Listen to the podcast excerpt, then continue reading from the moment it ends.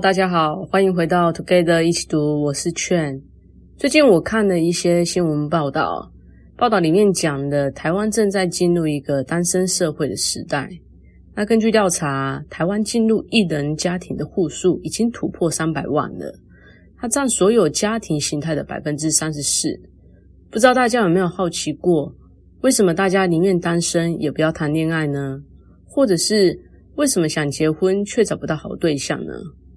也或者你也是单身一族的成员？我曾经跟许多单身朋友聊天过，发现他们不是不想有伴侣，但这会牵扯到一个问题：如果一个人生活得很好，而谈恋爱没有办法一加一大于二，那为什么我要谈恋爱？其实啊，以前的人结婚并不是因为爱情，而是媒妁之言。但随着价值观的转移，现代人的婚姻则是基于自由恋爱，也正是因为自由，反而更容易让我们无所适从。因为这些选项看似很多的同时，我们的不确定感也在上升。我们没有办法确定自己所选的人是对的人，但却有着需要做出正确决定的压力。但正确的决定真的是存在的吗？如果不存在，难道只能透过一次次的在恋爱中寻找、思念中成长？才能找到那个传说中的对的人吗？这正是我们今天要读的这本书《哈佛成 Google 行为科学家的脱单指南》的目的。这本书会教我们如何克服阻碍爱情的盲点，并且改变现在的行为，让我们顺利建立一段稳定长久的关系。本书的作者洛根·尤里是一位行为科学家，他毕业于哈佛大学心理学系。也是一位国际知名的现代爱情认知专家。他曾经在 Google 带领行为科学团队的非理性实验室，创造出受欢迎的访问系列 “Google 演讲现代恋爱”。这些访谈上传到 YouTube 之后，已经累积了百万的观看次数。而他现在转换跑道，成为约会教练，帮助人们寻找爱情。洛根的 Google 演讲现代恋爱的访谈连结，我会放在资讯栏。有兴趣的话，大家可以看看哦。这本书我们会分为五大部分来跟大家一起读。第一部分会由我与大家一起了解现代社会常见的三大爱情盲点是如何影响我们的行为，阻碍我们进入一段关系。第二部分则会由 Stacy 跟大家一起探讨依附理论是如何影响我们与伴侣之间的相处，而长期伴侣又应该具备怎样的特质。又要如何在交友软体跟现实生活间寻找合适的对象呢？第三部分将由路易斯跟大家一起学习如何为第一次约会打造超棒的体验，而决定第二次约会的条件又会是什么？路易斯也会与大家讨论要如何面对感情中的重大关卡，比如定义关系，还有是否同居等等。第四部分会由 Pola 与大家一起读。如果感情最终来到了艰难的时刻，那分手的时机点会是什么？如何分手，并且挺过分手后的心碎时刻？最后的最后，将由阿玲跟大家一起读结婚前必须盘点的各种课题，以及如果不想要让婚姻成为爱情的坟墓，又要如何在婚后学习刻意恋爱呢？以上就是这本书的内容，我们讲完了，Together 一起读，与你下次见。好，OK，开玩笑的。那说完这本书的各章简介之后，不知道大家有没有开始期待接下来的内容了？那我们就开始进入正题吧。首先，我会与大家介绍三大感情心态：浪漫派、完美派与犹豫派。再来讨论这些心态所存在的盲点，以及要如何改变。那一开始要先请大家思考一下，自己在感情中比较接近下面哪一个情境？第一个情境是。你喜欢一个人的原因，往往是因为感觉对了。你希望跟对方拥有浪漫的邂逅。你认为自己会单身，是因为还没有遇到对的人。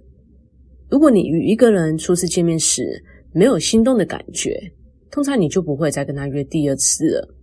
你的座右铭是“爱情是命中注定”。如果你觉得这是你在爱情中会有的样貌，那么你是浪漫派。第二个情境是。你在买一件东西时，会看商品的评论，并且比较所有的选项。同样的，在做决定时，你也会思考所有可能发生的情况。原因是因为你希望能够百分之百确定你的选择是对的。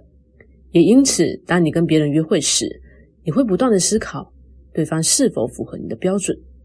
你的座右铭是要就要最好。如果你觉得这是你在感情中会有的样貌，那么你是完美派。第三个情境是，你对感情总是处于被动的状态，就算有好感，你也不会主动追求，因为你觉得自己还不够好。只有成为更好的人，才能与条件优秀的对象交往。在感情中，你总是要等到自己准备好了才会行动。你的座右铭是“我还没有准备好谈恋爱”。如果你觉得这是你在感情中会有的样貌，那么你是犹豫派。那要先说明的是，我认为刚刚说的三种感情心态并不是固定不变的。上述的说明更像是一种光谱，是某个时间点的你会有的状态。但这样的状态也有可能会随着时间经历不同而有所转变，而你也有可能同时是浪漫派与完美派，甚至是自成一派，这都没有关系。你只要透过这些情境思考你在过去或现在的感情样貌是怎样就够了。认识自己是改变的第一步，就像作者说的，只有了解自己的心态，才能找出阻碍，并且探索克服盲点的方法。那接下来我们将一一说明。浪漫派、完美派、犹豫派会遇到的爱情盲点分别是什么？首先是浪漫派，浪漫派的人对感情会保持着不切实际的期待，他们认为爱是一种直觉，感觉来了就会知道了。他们渴望找到灵魂伴侣，想要拥有心有灵犀的恋爱，也相信恋爱之后的生活会是幸福快乐的，因此他们会拒绝不符合自己条件的对象。如果你是浪漫派，那就必须摆脱不切实际的期待，因为现实生活绝对不会像迪士尼童话或者是浪漫爱情片演的那样，花上两个小时就可以遇到对的人，并且从此过上幸福快乐的人生。我们相信命运，相信一见钟情，有一部分是因为我们的社会文化定义的爱情。在十八世纪以前，并没有自由恋爱这件事，婚姻的目的是为了经济目的或者是政治联姻。你有可能会因为家里穷而将家中的女性嫁给可以用二十头牛跟你换取这一个婚事的人，那这个人有可能是老头或者是中年男子。对，那随着时代的演进，我们从小看到大的迪士尼童话、浪漫爱情片，无一不告诉我们可以找到自己的真命天子或天女，并且从此过上幸福快乐的日子。又或者，我们会在社群媒体上看到被照片勾勒出来的完美爱情。想象一下，有一对情侣在洒满夕阳的海滩上浪漫的散步，或者是共进烛光晚餐，让人不自觉的比较自己的爱情。唉，好不精彩。但电影跟社群媒体没有告诉你的是，爱情真正的考验是从电影结束后的两个小时零一分开始。你在 Instagram 看到的美丽夕阳是上了滤镜后的爱情加工品，很少会有人把自己的平淡日常贴到社群媒体上，也不会把吵架的过程公开。浪漫派的朋友需要破解的盲点是，与其等待那一位传说中的对的人，或许可以试着接受并且寻找现实中存在的对象。另外，现实生活中谈恋爱并不比电影谈恋爱，一定会有问题需要彼此沟通解决。关系的经营需要双方共同付出心力维持。这边跟大家分享一个小故事。我以前属于浪漫派，我相信喜欢一个人的原因就是感觉。我认为另一半应该是可以不用说话就可以懂你在想什么的人。但在经历过一次次的感情挫折后，我发现真正的爱情是需要双方用心经营的。对方不是你肚子里面的蛔虫，当然你也不是啊。遇到差异时，最重要的是双方愿意说出自己的需求跟感受，理解并包容对方与自己的不同，而不是闷在心里，成为下一次争吵的导火线。任何感情关系都需要努力的经营。如何在甜蜜期结束后，看到对方仍有兴奋的感觉？经历人生重大挑战或挫折时，仍然记得你为什么爱他，是关系经营中的重要课题。再来是完美派。完美派的人会倾向做出正确的选择，他们会比较所有选项之后再行动，而且就算做了决定，也会思考自己有没有错过什么。作者就分享一个案例，他有一位从不依靠直觉做决定的客户，史蒂芬。无论是应征新工作、买父亲节礼物给老爸，他总是会进行大量的研究才下决定。他认为，如果花上几个小时就能做出完美的决定，那为什么要冒险做出令人不满意的结果？对人资或者是史蒂芬的亲友来说，虽然史蒂芬的优柔寡断让人觉得烦，但偶尔就烦那一下而已啦。长期跟史蒂芬相处的女友盖比则是觉得厌烦，因为他们已经交往了四年。同居了三年，相比盖比已经准备好要结婚，史蒂芬却迟迟无法下定决心。对史蒂芬而言，虽然盖比有许多的优点，但史蒂芬还是觉得啊，我的女朋友还是不太够完美。他常常在思考，是否还有其他的潜在对象。终有一天，盖比无法再等了，他告诉史蒂芬，要么订婚，要么分手。史蒂芬追求完美的心态是由两个原因造成的。一个是错失恐惧症，另外一个则是决策错误恐惧症。完美派往往会有一种对错失机会后悔的恐惧，他们会不断的找寻一切可能的选项，避免之后才发现做出来的决定不够完美。但也因为恐惧决策错误，因此会产生巨大的压力。只要一点点不完美，就会觉得失败。因此，完美派在选择伴侣时，往往会因为害怕犯错而预设了许多立场，比如他们可能会想：“诶，这个人真的适合我吗？我跟其他人在一起会不会更快乐啊？诶，我们之后会不会无话可说？那万一以后我喜欢上别人怎么办？会不会我们之后会离婚？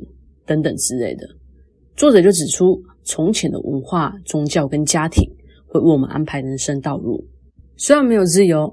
但我们也不会有太多的质疑。但在越来越强调个人主义的现代社会，我们享有自由，可以充分表达自我的背后，反映的是我们必须自己找到人生方向，自己面临做出正确选择的压力。在感情上追求完美，可能会让我们感到痛苦，也有可能会因为太晚做出选择而错失了机会。那我们要怎么做呢？作者建议我们可以学习满足派的智慧。相比完美派，一定要在选择符合标准后才会停止搜索；满足派则会在找到符合标准的选择之后就会下定决心，不会再找寻其他的选项。满足派不只能够做出好决定，更能安于他的决定。另外要说明的是，满足派有可能对选择有高标准的状况，只是他们一旦决定好，就不会再想其他的可能。但完美派则是会不断地搜索一切的可能。心理学家贝瑞斯瓦兹就指出，完美派跟满足派的差异不是选择成果的好坏，而是选择过程中的感受。完美派做出优秀的选择，却觉得自己选的不够好；满足派做出优秀的选择，而且觉得自己选的好棒棒。身为完美派的你，如果找到一个符合你标准的对象，那就全心投入去爱对方吧，因为你的大脑会协助你合理化你的选择。说服你的选择是对的，就像你在商品出清时买了一件不提供鉴赏期的衣服，就算衣服有缺点，到最后你还是会爱上它，因为无法退货啊，担心缺点也没有用，退而求其次不一定不好，重要的是全心投入并且享受过程中的快乐。最后是犹豫派，犹豫派渴望爱情却又害怕爱情，他们会因为害怕被拒绝，害怕感情中失败，害怕遇到理想对象时自己不够好等等。倾向做好万全的准备再来谈恋爱，于是提升自我，经济能力还不够好，工作尚未稳定等等，成为他们迟迟不展开一场约会的理由。但这些理由有时候会成为安慰自己的做法，毕竟不行动就不会失败嘛。但不行动反而会让我们失去向爱情学习的机会。人是需要透过经验不断修正自我的动物。如果等到我们准备好谈恋爱时，却没有相对应的经验值。那在这段关系中，可能就不会有好的结果。只有透过一次次行动，才可以修正自我。失败不一定不好，它能让我们在爱情中成长。虽然过程很难受，很难受，但我们会因为这些难过，知道自己未来想要一段怎样的感情，也能在挫折中发现自己的不足，并且做出改变，成为想要成为的大人。只有经历无数次的攀爬，才能摘到心中那朵最美的爱情。我的一位朋友就是典型的犹豫派。他虽然向往爱情，却因为对自己没有信心，觉得还没有做好谈恋爱的准备，而抗拒进入一段关系。有一天，朋友看了这本书提到了一段话：如果遇到感觉不错的人，那就不要设限，尝试相处看看，把自己的问题提出来。如果对方愿意与你一起前进，一起面对，那么更好，因为你需要的是一个人生伴侣，而非短期伴侣。这段话让他发现，爱情没有准备好的那一天，因为人生总是会冒出许多问题。我们需要的是可以与自己一起面对问题的另一半。而不是需要让自己不断保持完美状态的爱情。带着这样想法的他，最后克服了犹豫，找到了一个愿意与他一起成长、一起前进的人生伴侣。这边想要跟犹豫派的朋友说的是：世界上没有任何一件事可以做到百分之百的准备。别等了，就让我们克服犹豫，开始约会吧。以上就是我们这一集的内容。我们读了三大感情心态：浪漫派、完美派与犹豫派。并且一起讨论这些心态所存在的盲点，以及我们应该如何改变。下一集将由 Stacy 与大家一起读哈佛称 Google 行为科学家的脱单指南的第二部。他会与大家一起探讨依附理论，还有要如何在交友软体与现实生活中找到合适的对象。而我们又应该为什么要找到人生伴侣，而非短期伴侣呢？如果喜欢这一集的内容，欢迎推荐并分享给身边的朋友。也欢迎在下方留言，写下你对自己的想法与意见。祝大家有个愉快美好的一天。Together 一起读，与你下次见。